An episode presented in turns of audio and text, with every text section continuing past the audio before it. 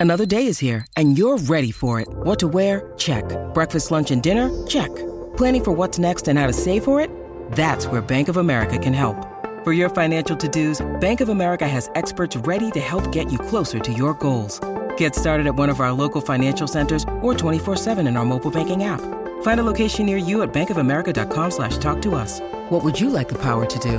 Mobile banking requires downloading the app and is only available for select devices. Message and data rates may apply. Bank of America and a member FDIC.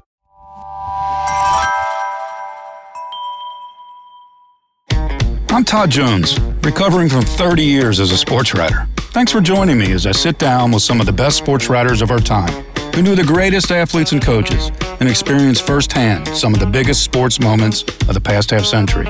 We'll share stories behind the stories, some we've only told each other. Pull up a seat on Pressbox Access. Art Spander's career as a sports writer began before I was born. I'm 57. Think about that. He's a legend in the Bay Area and in the sports media business. An artist still writing. His delightful personality has lit up press boxes and media rooms around the world for more than six decades. Name a major sporting moment since 1960, and Art was probably there. And if he was there, he has a story. Oh, Art has quite a few for us. Now, if we only had a bottle of wine. Hey, Art, what a pleasure to have you on the show. Thanks for joining us. You're welcome. Thank you. It's quite an honor. A few writers can match your career experiences. I think you began in your native Los Angeles in 1960 and moved up to San Francisco in 65, and you've been a Bay Area institution ever since. Uh, when people say to you, 60 years in sports writing, what do you tell them? I say, I, I, couldn't be. That's you start covering. It's funny. You, you cover guys and they're young. Then you then you cover their their uh, grandfathers. I mean, it just it just where does it where does it all go? When you're a kid, you hear your parents and grandparents talking about time, and and uh, uh, Einstein said, describe. They asked him to describe the theory of relativity, and he said, sixty sec. Excuse me, sixty seconds with a pretty girl seems like ten and 10 seconds on a hot stove seems like 60 and that's and that's relativity. That's was einstein's and and and and and, and it's funny because when you're in high school uh, uh, say getting 78 you're 18 78 seems forever. When you're 78 and i'm past that that was yesterday. And yeah. and that and so yeah a lot of time a lot of sports a lot of people it's been great. My, my late friend John Madden uh, said, and I got to know him because of the, the Oakland connection and everything. John said, I never worked a day in my life. And sometimes, even though when things got really tough and, and gritty and, and miserable and things went wrong, I still think that way. Will Rogers said the older we get, the fewer things seem worth waiting in line for. And yet you're still waiting in line at media entrances, at stadiums and big events, still writing. I love it. Artspander.com after all those years at the Chronicle and the Examiner in San Francisco. You know, what keeps you writing, Art? Uh, what, what else am I going to do? that's, that's the deal. Well, I love the fact that you're still riding. You were over at Wimbledon and the British Open just this past summer. You've got many, many streaks and major events that you've covered that we're going to talk about. Think about it. You came from the early 60s at UPI in Los Angeles. You know, you were working the night shift, and then they would send you out to do a Lakers game, and they paid you like $5 a game, right? That's right. That was a lot of money in 1960. The, the Lakers moved there uh, 66 59, 60, I believe it was.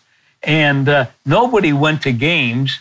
And, uh, you know, once again, I bought a Volkswagen. I think it cost $1,700. now they cost what? 27000 So, I mean, that will give you a little bit of a, uh, a sense of relativity of, of what cost and payment was. What was a Lakers game like in 1960 in Los Angeles? Uh, to a mostly empty uh, arena at the sports arena right next to the Coliseum.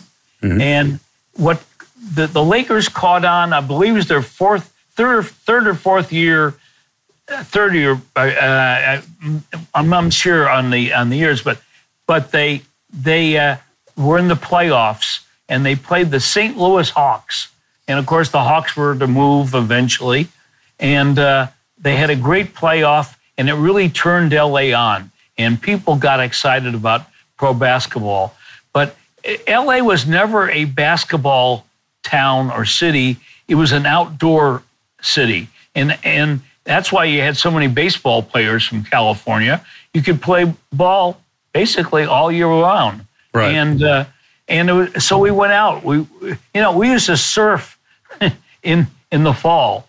And uh, I went to UCLA and it was right near the ocean. We run down and grab a, a little surfing there when I was 18 or 19, 20. And so you didn't think indoor, indoors, and there were mm-hmm. no, lar- no large arenas in LA. The Pan Pacific Auditorium, where they had ice skating and, and uh, they played some basketball, and the Shrine Auditorium, where they had uh, operas and stuff like that, plays, uh, they were the basketball arenas. And then UCLA started getting good, and UCLA had to play its games they had a, what 2,500 seat uh, arena. They call like it a gymnasium. Sweat. Yeah, yeah, yeah. UCLA gym, and uh, and and when they got good, they started playing at Venice High School because that was a large larger arena, and it and so it was it was crazy. And uh, obviously, once the Lakers got good and UCLA got good, and then they started building arenas all over the place. Right, right.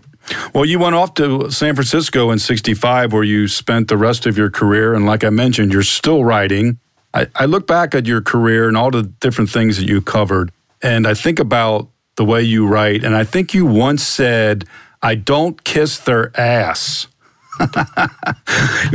And I was going to ask you about this because uh, there's a record that you once set in 1973. You said that in a span of five days, you had three different athletes want to kill you. uh, yeah. yeah, that's true. let's go through. Let's go through the hit list here. I think we okay. had golfer Ken Still at the PGA Championship driving range. What happened? Uh, he he was mad at. Uh, obviously, everybody who doesn't like a story gets angry, and right. sometimes it passes and sometimes they take it seriously. And Ken Still, I come, I haven't seen him for a while. I come to the PGA in Cleveland, and he says he picks up a five iron, I think it was, waves it at me, and says, "I ought to kill you." Yeah, I can't remember exactly what the story was about. Wait, did he swing it? no, he didn't. Okay, all right. I've had a lot of threats, and and and then that, that same weekend, the 49ers were playing an exhibition game. They used to call them exhibition games. Now mm-hmm. they're pre preseason games. And I had been, I was a multi-purpose in those days. I was the golf writer. I was a the backup 49er writer, and I did all kinds of things which I loved. There were like nine or ten Art Spanders running around. Yeah. you know, I, I, I would sometimes write two or three stories for the Chronicle, and they they'd use different bylines. So, all right, all right. So Ken still wants to kill you with a five iron. You yeah. go to the Niners preseason game, and Ken Willard, the running back, what does he say to you? Well, he's mad at me because I had called his home. He was holding out, and I had got his mother on the phone, and his mother says he's not here. And I hear Ken in the background say, "Tell him, tell him I'm not here." Anyway. So I wrote that. And so I see him after this exhibition game, and he's angry. He takes his helmet bar and sticks it right up under my nose and said, I didn't say that. I said, Yes, you did. He said, You're a bad guy and a liar. I said, I may be a bad guy, I'm not a liar. I quoted I quoted you verbatim. Now, now this was the, the okay, they played the, the game was I think a uh, Sunday night, yeah, in in Cleveland, in, mm-hmm. in yeah, in Cleveland, and uh, and then uh, also multi-purpose. Oh, you're back there.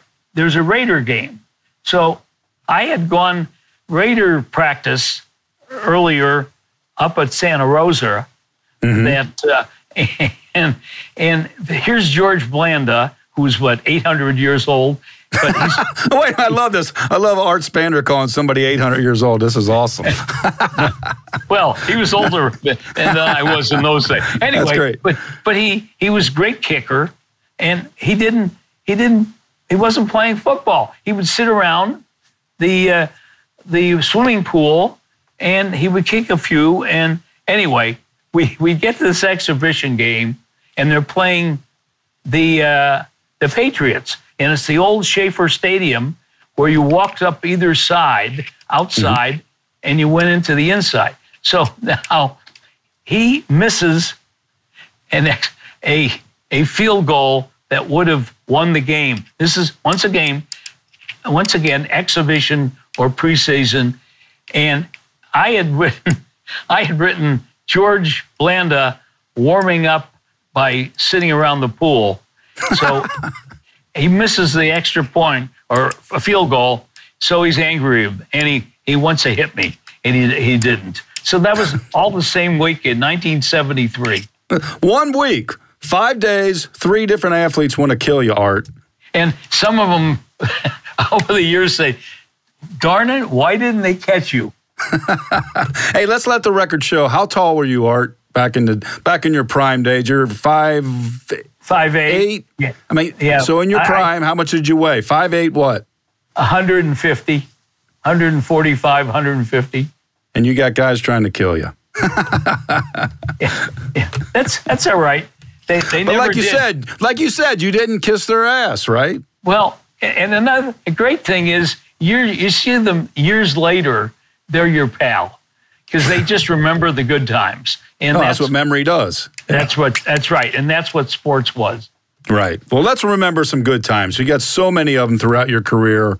Just give me the numbers. I'm going to rattle off a few major events. Give me how many times you've covered that event. Okay. Masters. Uh, 54 straight until COVID. Now I've done 55, but 54 in a row. U.S. Open golf. Uh, I've done starting in 1966 when I was a, a rookie and the Open was here. I've covered all but two.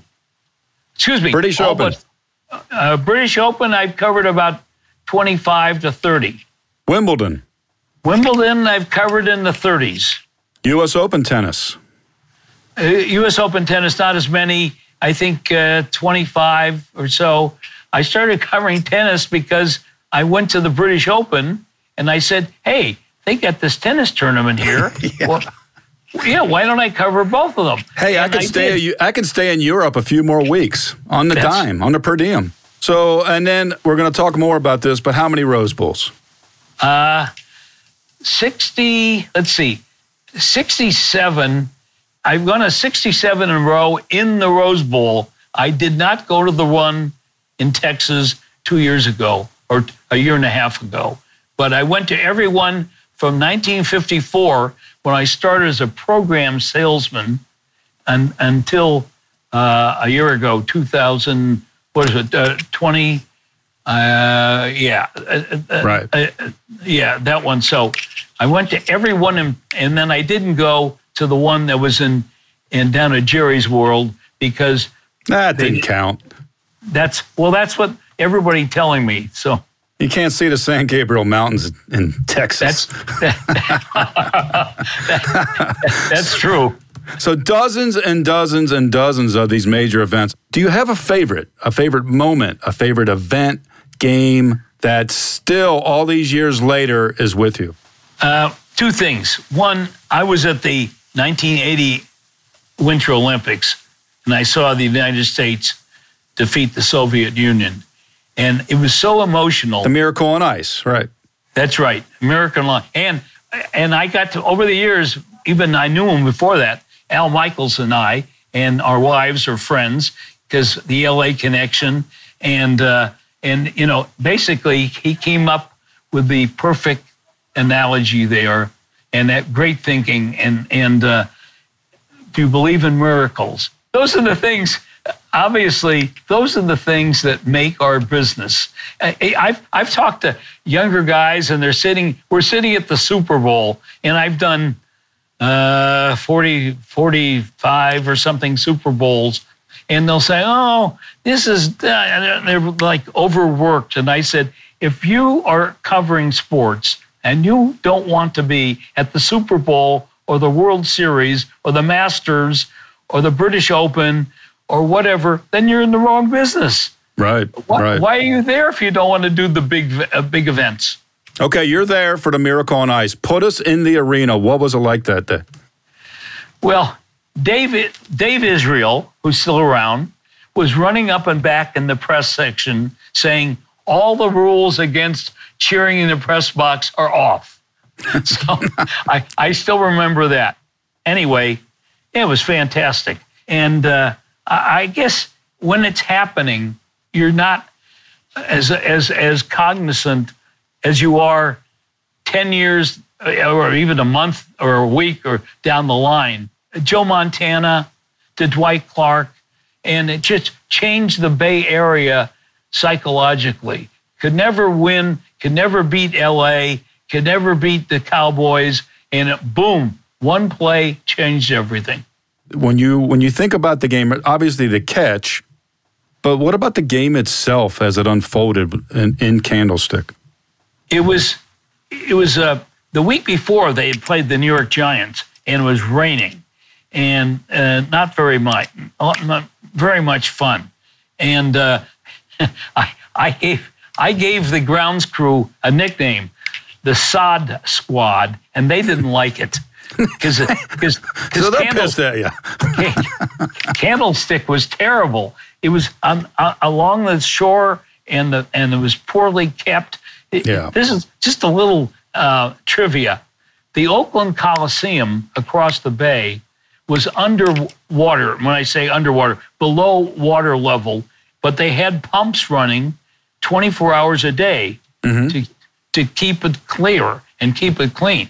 But the cause the candlestick, which is on an elevated area uh, uh, above the bay, but this field itself was was in soggy ground, and so the game against uh, the, the the Giants the week before, there was turf everywhere flying. Right and I that's where I got them the sod squad. They sent me, they didn't like it. They sent me a bucket of manure. so anyway, I love it. so yes, I could not put it next to my trophies. Oh, anyway, okay. all right, but but the game itself, I mean, it comes down to obviously one of the most famous plays in football history, the catch but, you know, you got Dallas, America's team. They're at the end of their dynasty of the 70s, basically.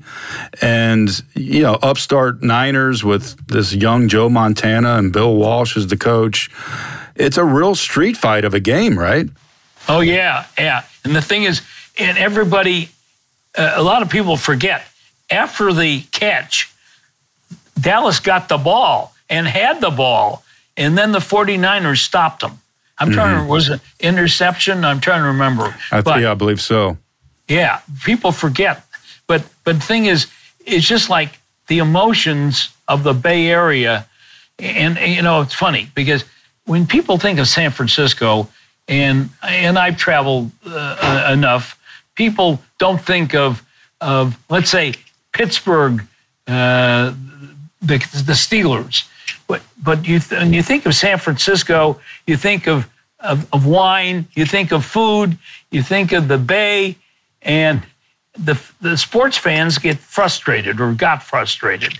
And hmm. so it all changed that day. And then, of course, they went on to win several Super Bowls. And Walsh, right. I went out in the field doing interviews, and Walsh sees me and he says, you can't write, we can't win the big one anymore. And he's the guy, quote, never read the papers. So Oh, yeah. yeah. He was as happy with you as the manure guys. yeah, but he- Bill was okay. Bill was okay. Hey, hey, Bill you know what else? You know what else people forget about the catch, about that game? Montana threw three interceptions in that game. Yes, he did. Yes, he did. But the the play he had to make, and of course, He made it. Dwight Dwight Clark unfortunately died Yeah. from uh, Lou Gehrig's disease a couple of years ago, and uh, that that also when that happens, when when people, young people, relatively who you've seen perform over the years, when something happens to them, it's like that makes you realize how fast time passes. Right. Yeah, it certainly does, and a tragic uh, ending to Dwight's life. And but you know, always etched in NFL lore with that amazing play, the catch. Okay, you were there for the catch. You mentioned the Super Bowl, which the Niners obviously went on to win many times. What the hell happened at the 2017 Super Bowl that season, Art, with Kyle Shanahan's backpack? This is funny. Um, they had the uh, that was uh, maybe the first time they had the the media day at night, and so I flew in. It was at Houston, and and they were having they were having the uh, the press conferences at the uh, Astros bar ball, uh, ballpark. And so I get there. I'm a, I'm late. It's dark, and I. Everybody knows that Shanahan is going to become the 49ers coach uh, as soon as the Super Bowl's over. Right. And he's the offensive coordinator for the Falcons. Anyway, so I run in there. I have a backpack. As ever, I started. I used to use a rolly. I'm back to the rolly now, but I, I, I used to. The backpack was convenient, and we're we're sitting right on the edge of a bullpen. I, I the the third base bullpen, and and uh, we're we're we're sitting on the on the wood on the little banister area, and anyway, so I I I'm trying to move in close and get Shanahan get quotes because that's the only story that really matters in the Bay Area at a Super Bowl for two other teams. Right. Anyway, I then grab the backpack and walk away after the interview. And it turns out I have Shanahan's backpack. We have the exact same backpack, a green, and and now all of a sudden, I people from the Falcons are all looking for me. Well, wait a minute. Wait a minute. Wait a minute. Wait a minute. Wait a minute.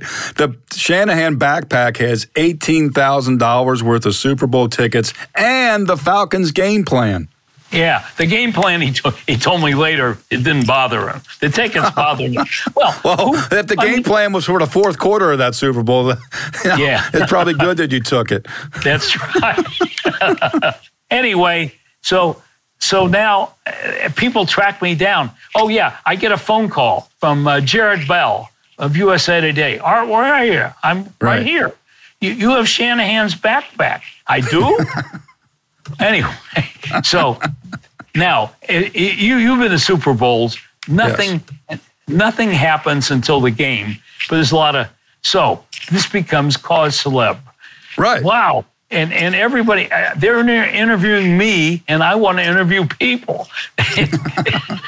it's, and, uh, and then uh, I was also writing for Newsday, and Newsday said, do a story about this. Anyway, it, it became infamous when, when, when Shanahan, when they won the, uh, was it uh, year later or so when they went to the Super Bowl? Uh, they they they won the uh, NFC Championship. I passed him. I said, you're going to bring your backpack?" He said, "I'm not going to let you have it." Well, it's a it's part of a Super Bowl uh, history now. You know. When you need mealtime inspiration, it's worth shopping Kroger, where you'll find over 30,000 mouthwatering choices that excite your inner foodie. And no matter what tasty choice you make, you'll enjoy our everyday low prices, plus extra ways to save, like digital coupons worth over $600 each week. You can also save up to $1 off per gallon at the pump with fuel points. More savings and more inspiring flavors make shopping Kroger worth it every time. Kroger, fresh for everyone. Fuel restrictions apply. All right, Art, you mentioned the Rose Bowl, and I want to talk to you specifically about that major event. Uh, you were inducted into the Rose Bowl Hall of Fame, the class of 2016. And as you mentioned, the first time you ever went to the Rose Bowl as a Los Angeles native was 1954. You were age 15, and you actually sold game programs. And I think for about 10 years, you went as a fan, a spectator, and then you started covering it in 1964, and you really never stopped covering it. What is it about the Rose Bowl that kept bringing you back to Pasadena? Well, one, I, I was an LA native, and there weren't, I'm refer, referencing what I mentioned, there weren't any, any sports arenas in LA. There weren't a lot of sports. You had minor league baseball, and you had college football. You had the Rams who came mm-hmm. there. But the big event was the Rose Bowl. And the LA Times in those days would put out special editions. And also, there were very few ball games. There, the Rose Bowl, the Sugar Bowl, the Cotton Bowl, and the Orange Bowl. That was it. Right. And the Rose Bowl was the big one. Now they're what, 200? it's, it's amazing. You know, I was fortunate to cover the Rose Bowl several times, and I have distinct memories of my first, 1990, Bo Schembechler's last game at Michigan as coach, and USC beat him. You have covered so many. Are there certain games and distinct moments that, that you have in all those years of covering the Rose Bowl? Well, I went to UCLA, and when UCLA finally won a Rose Bowl, 1966, Gary Beban, I remember that game. I also remember the the Ron Vanderkelen game. Wisconsin. Uh, Wisconsin. The lighting was very poor. The game went on and on and on. It was virtual darkness, and the game uh, game changed. Uh, I believe it was against SC, right? Mm-hmm. Um, I think and, so. And SC a big lead in Wisconsin, and Vanderkelen, the quarterback, kept bringing him back, and that was a historic game. But it's more than just the football, right? It's something about right. the setting, the Rose Bowl. For somebody who's never been fortunate enough to go to the Rose Bowl on New Year's Day, what is it like to be in that stadium and cover that game? Well, one, you better get there early because the traffic is terrible. And a lot of people are coming from the parade. The parade draws a million people, maybe a million and a half. And a lot of people go to the, particularly from out of town, from Ohio or Michigan uh, Northwestern, they'll go to the parade. It's their one chance. They'll go to the game. So those are the people down, that Jim Murray used to write. We're all bringing the potato salad to Southern California. and Murray, every time, every time, and I got to be great friends with Jim, and and he and I both have eye problems or had eye problems. But Jim, every time the be one of those great days where it was about 70 degrees and the sun was out, and Jim would say, Oh no, another thousand, 10,000 people will be coming to California. He wanted bad weather. but there is something about that sunset, right? That setting oh, yeah, and yeah. the game. Yeah, it's just it's just watching the sunset uh, over the the hills to the uh, to the west of you. Now, from the road from the press box, you just see part of it, but you get the, it's everything sort of turning purple, and the game is going on, and it just it just you know. I, so once I got involved, I wanted to keep going, and I, I sort of like, hey, I'm going to do this next year anyway. I sold programs, and then I went to UCLA, and I they asked me if I'd work in the press box, and I sort of passed out stats. Remember mm-hmm. stats? they were on paper. They now they're all uh, anyway. Remember paper? Man, yeah. We cut down trees and make paper. And, and then and then uh, uh, then I then I when I graduated and I went to UPI, they let me work in the press box, and then I started covering when I got the Santa Monica Outlook, and mm-hmm. basically there, and then the Chronicle and the Examiner, and even though I wasn't assigned, I went one one game. I wanted to go, and I was the Raiders beat writer, and they were playing Denver and Denver, and but fortunately, the game was New Year's was on Sunday, so the Rose Bowl was going to be on Monday. So I cover the the Raider game, and I jump on a plane and fly to L.A. and do the Rose Bowl. And my boss at the Chronicle is outraged. Why? Why did you do this? How come? Are you supposed to be at the the Raiders? I said I was at the Raiders anyway. So he never. I said I got to keep my streak going, right? Yeah, you had to, right? Yeah. Well, in all seriousness, you know the streak is really legendary among sports writers and and you're in the Rose Bowl Hall of Fame for a reason. I mean, you're part of what that game became in American sports lore. Well, you know, I call it an odometer award because I didn't play, but it was really it was really amazing uh, in the parade with the, sitting in the one of those old cars, 1923, 1925, whatever it was, with a couple of guys who actually earned the right by playing in the game. So I, I, I sort of felt awkward because I'm used to covering things and not covering the story and not being mm. the story. Right. And, uh, but it, it, was great. I got, I look over here uh, to the side and there's a, a big statue and I remember, hey, I was there. I, right. I was, uh, and, and my name uh, is on a plaque on the wall, a Hall of Fame, which, you know, I have grandkids now, and I think someday they may take a look at that. Well, let's talk some more football here. Let's go to the pro ranks. In San Francisco, when you were at the Chronicle and at the Examiner, before you became a columnist, you actually covered the NFL as a beat, and you were covering the Raiders, the 1970s Raiders of Al Davis, John Madden, and a host of cretins and miscreants and former right, inmates right. and all kinds of people playing on that team. What were the 1970s Raiders like in Oakland? Uh, first place, they owned the town, and uh, people loved them. They were good. Secondly, is the, the, it was very relaxed atmosphere. You know, these days when you go to do an interview, the PR people say two more minutes. Uh, we got to get going. In those days, Al Davis would say, go interview the guy. And if he won't talk to you, that's your problem. So I loved it. And and once I said Madden was the great guy. Bill Walsh said he never read the papers, but Madden read the papers and would take them and I'd come to practice and he'd say, I didn't say that. And he'd hold the paper up in my face. And, well, Madden and, is a uh, guy that ever, you know, most people now know Madden, obviously because of his tremendous broadcasting career. But I mean, he was a hell of a coach for 10 years with the Raiders, you know, won a yeah. Super Bowl and had so many great teams. What, what was he like to cover as a coach? Very, very accessible. And as I, as I mentioned, he said, I never worked a day in my life. Uh, but basically, he appreciated what he could do, which was uh, get involved in a game. And mm. he he was a great coach, and he had a lot of fun. And and Al Davis, who had a, whose reputation unfortunately got worse, but Al Al knew football, and he knew people uh, who could coach and who could play, uh, and and so they were they were a fun team.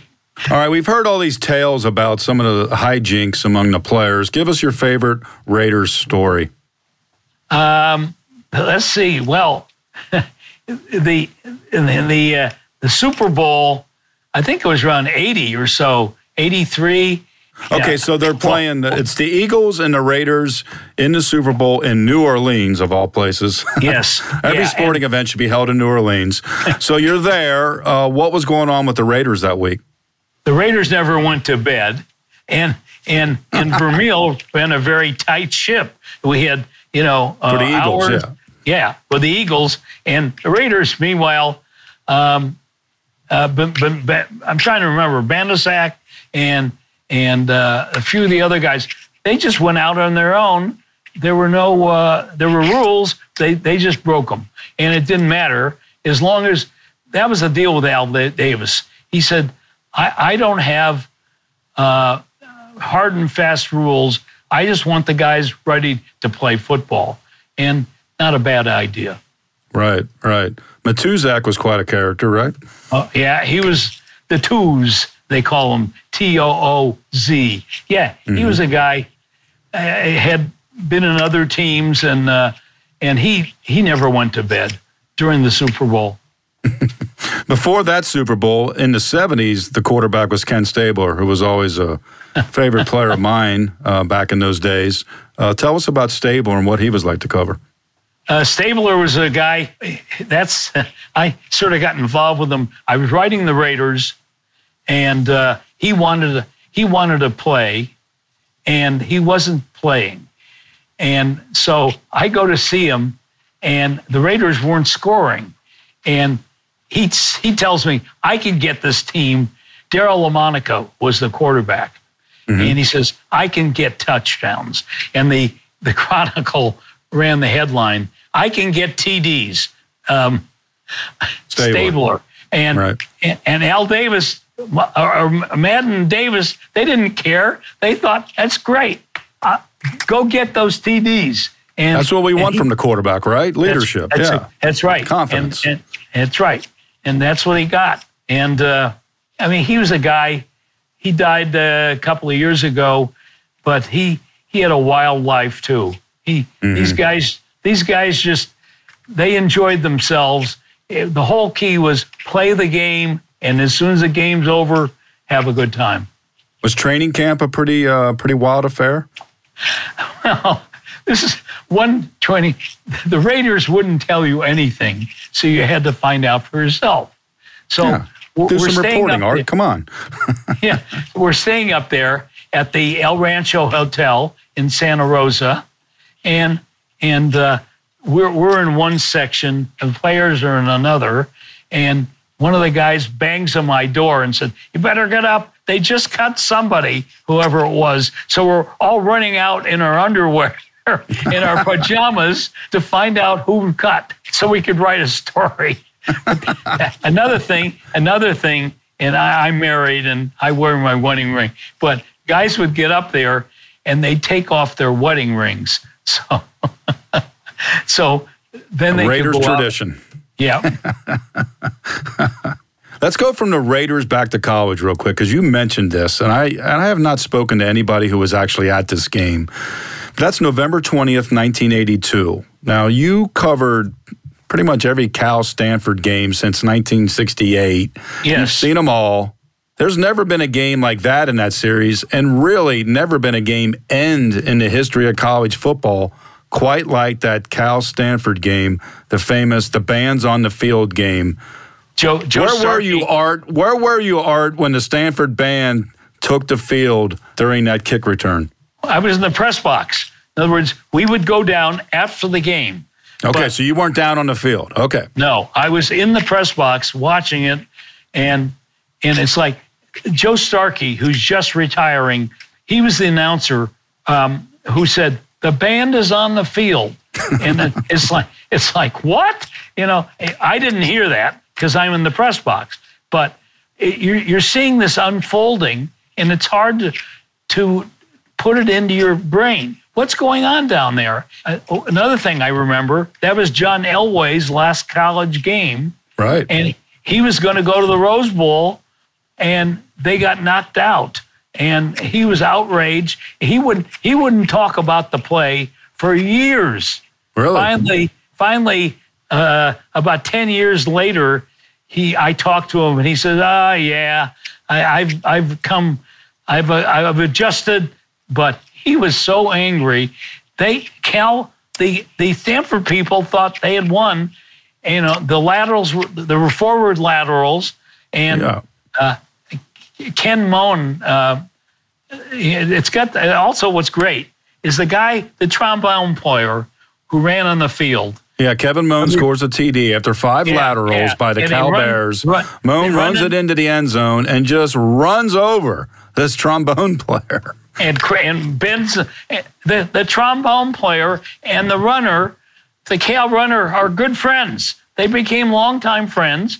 The trombone, the trombone is in the College Hall of Fame, I believe, all bent up, and it's obviously once once in a lifetime.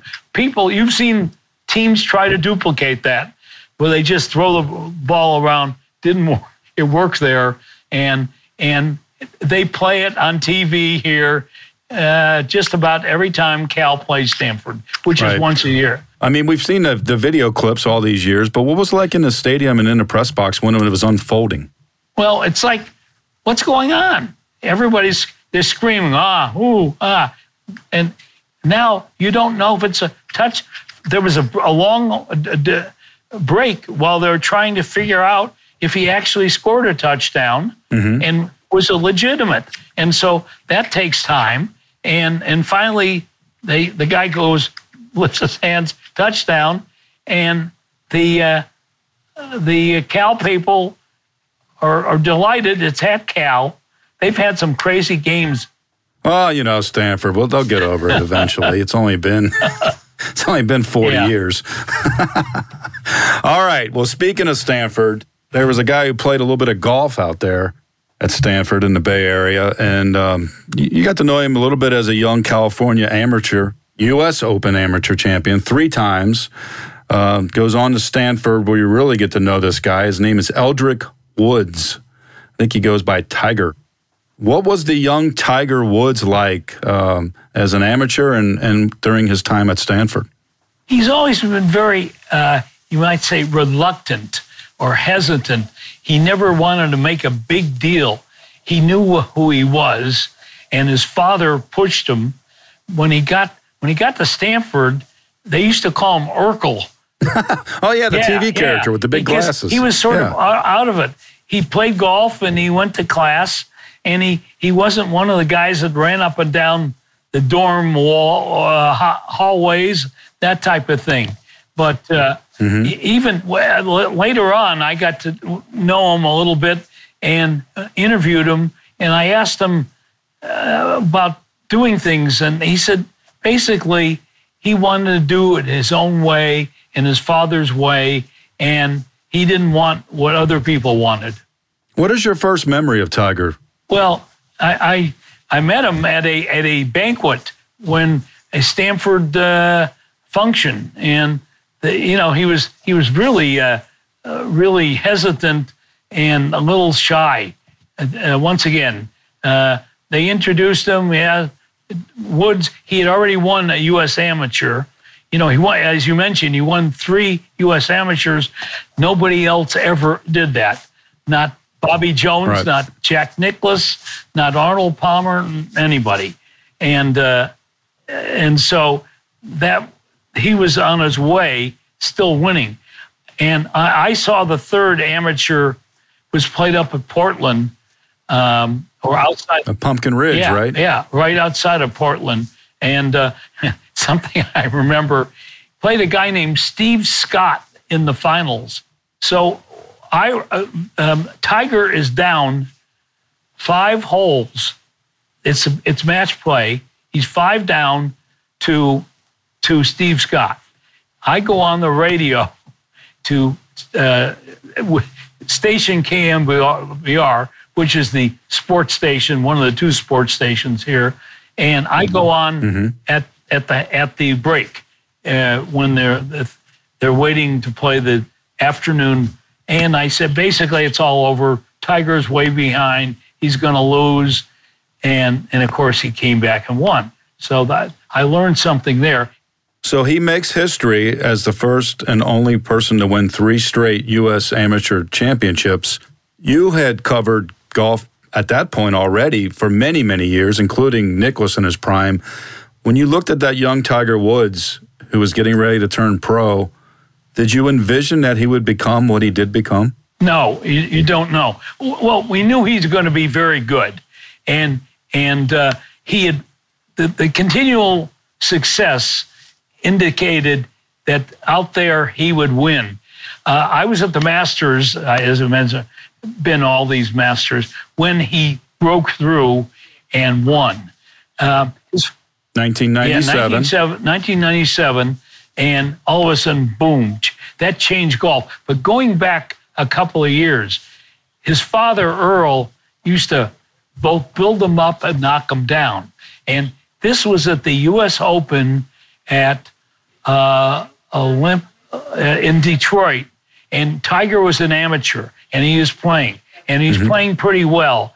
And then he started playing, you know, not so, quite so well, and didn't look like he was going to make the cut. And Earl would say, "Oh, he's not very good, and he's got to learn a lot." I remember that. And Earl was like downgrading him, and and of course hmm. that was right into the media right there. But outside, he he built him up, and uh, and Tiger, hey, Tiger did what nobody's done, and uh, but right. but he he's won, he's won, he has not won uh, all four all four majors in the same year. Nobody has. Hogan did it. Hogan right. did it. Tiger won three. So that's that's pretty yeah. good. So 97 at the Masters, he wins by 12 strokes. You said it changed golf. What do you remember about being in Augusta that year in particular? Um, we we didn't know. In other words, at, at, at 36 holes, there was no indication that this was going to happen. But he wins, and and and all of a sudden, it brings in minorities. It makes people pay attention. Um, you know, who is this guy? Uh, Tiger Woods. And basically, brought so many people, both uh, um, minorities, into the game, but it made, pe- mm-hmm. made people pay attention. I would go to golf tournaments and at the USO, at the, excuse me, the LA Open or the Genesis, whatever it was, and you'd have all these uh, black kids following Tiger. And they would mm. not have been on a golf course had he not won. Right. He also just brought in the general sports fan, right? Because golf is, you know, it's kind of a niche sport yes. in many respects. But Tiger was a guy that, even if you didn't like golf, you wanted to know what Tiger Woods was up to, right? Well, since after he became really great and famous, even now, uh, he's not playing, or maybe he'll play a little bit, but it's a only the only question was what's Tiger doing? When there's when there's team sports, you root for the jersey, the the laundry. If it's Ohio State or if it's the Rams, or if it's UCLA, it doesn't matter who's under that jersey.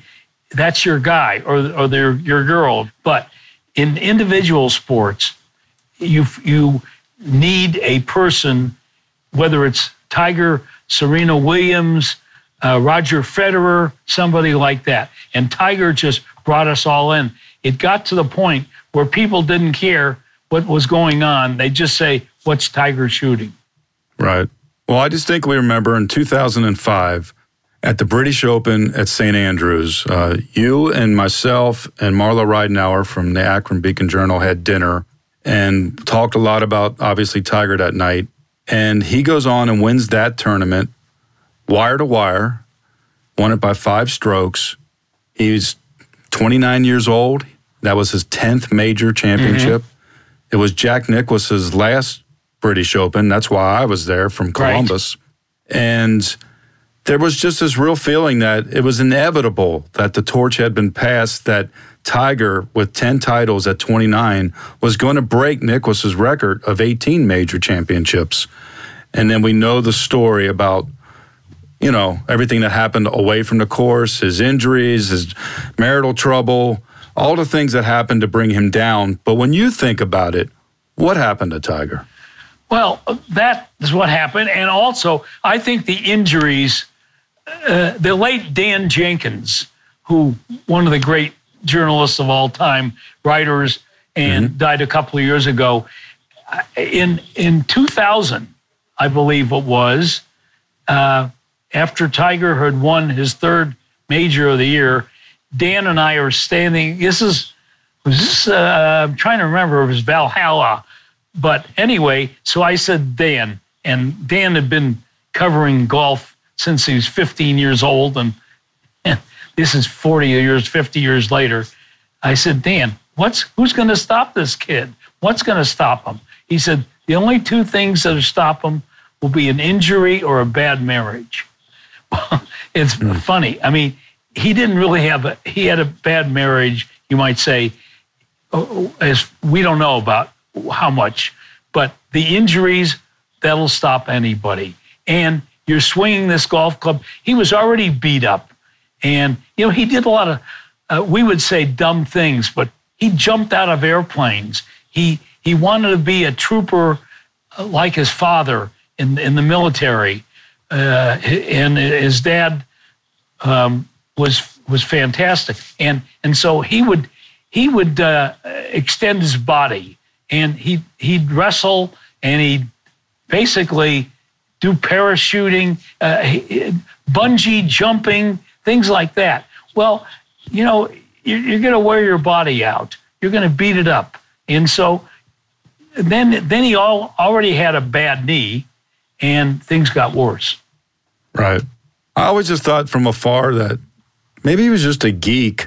Maybe he was Urkel and he was trying to prove something else by getting involved in all these other things, you know, all these macho things, parachuting and, you know, being a, hanging out with the special forces. And, you know, it just, uh, to each his own, you live your life. That's right. it just seemed like there was something else going on there besides golf. Well, he was a driven guy and he was also, this is, this is my own theory he was a, he was an, a, an only child, and so he didn't have brothers and sisters of which he knew, and so he went out and did things sort of to be to be recognized and and be known. And hmm. by the way, there's a story supposedly when he got to kindergarten or first grade, and he was quote the only uh, person of color, only black kid. This is in, in Anaheim area, Orange County, that the other kids uh, uh, tied him up or beat him up or something like that, tied him up, I guess. Well, turns out there was a phony story. It was made up. Mm. And, uh, and I, I believe that story until a few years ago when I heard somebody just made it up, or his father or Tiger didn't, his father wanting you to think that way. And uh, hmm. and Earl, remember, said he's going to be more famous than any person in history. And he mentioned Jesus Christ. He mentioned various king. He mentioned kings and golfers and and athletes and and statesmen and actually he's pretty famous, but not not quite that famous. Well, for a period of time, obviously he was the most famous athlete or one of them certainly around yes. the world.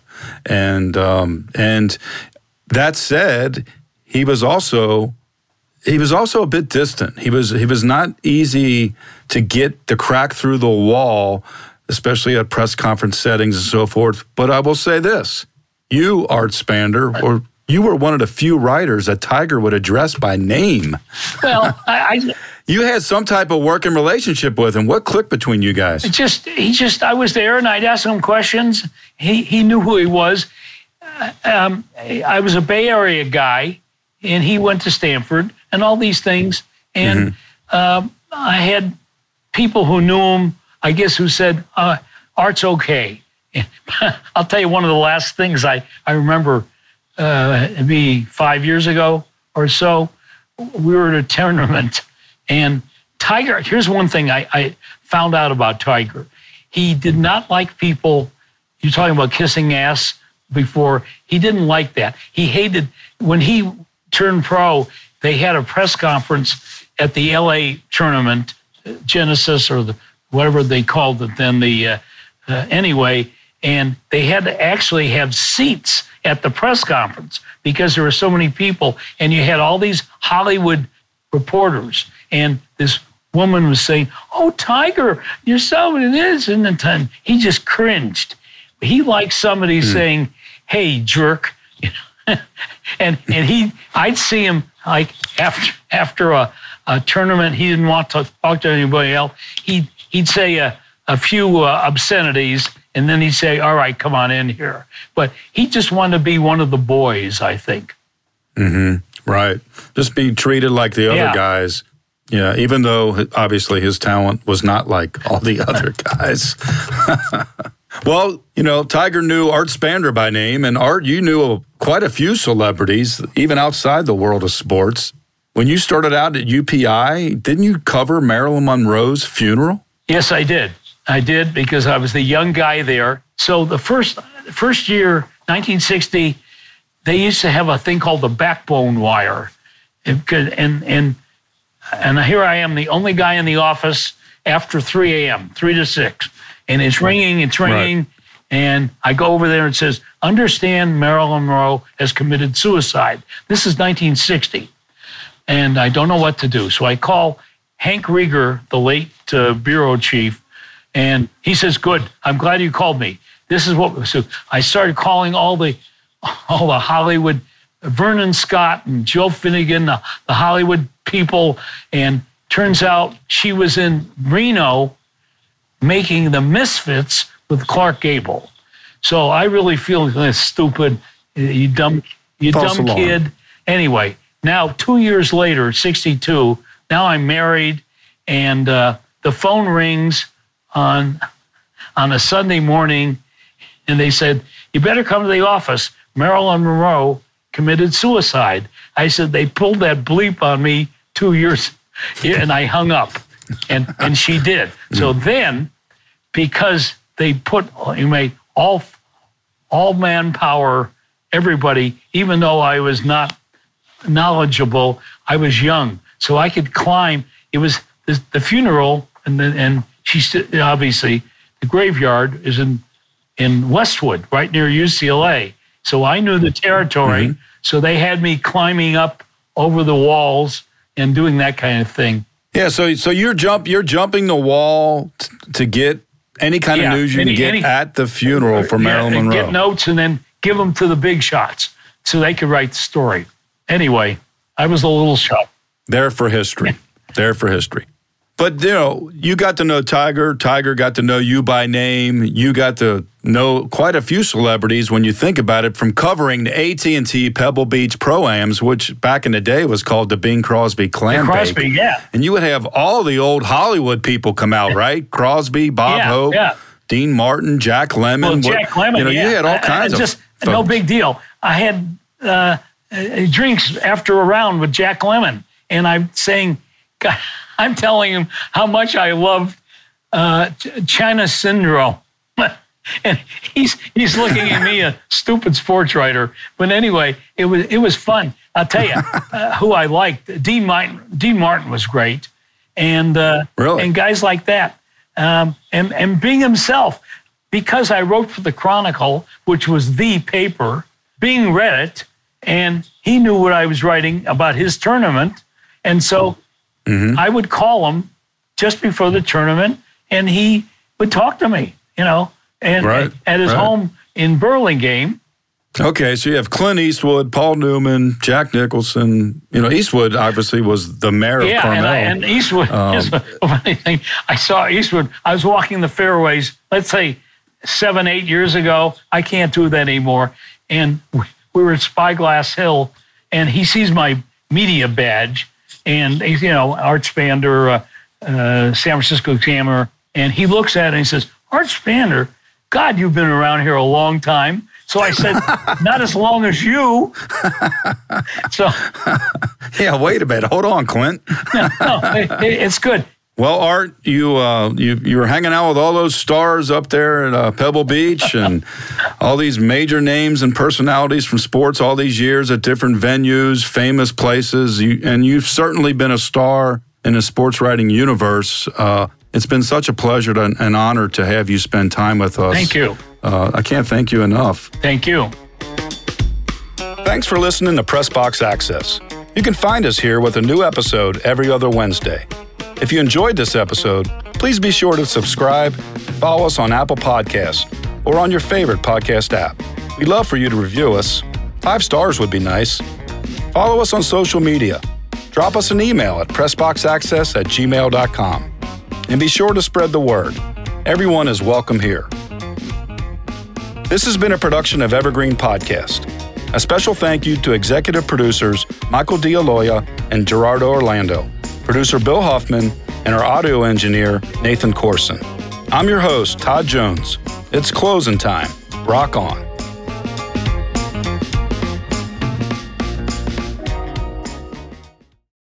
Get ready, race fans, because the ultimate NASCAR experience is about to hit the airwaves. Welcome to Pit Pass NASCAR, the podcast that takes you deep into the heart pounding world of NASCAR racing.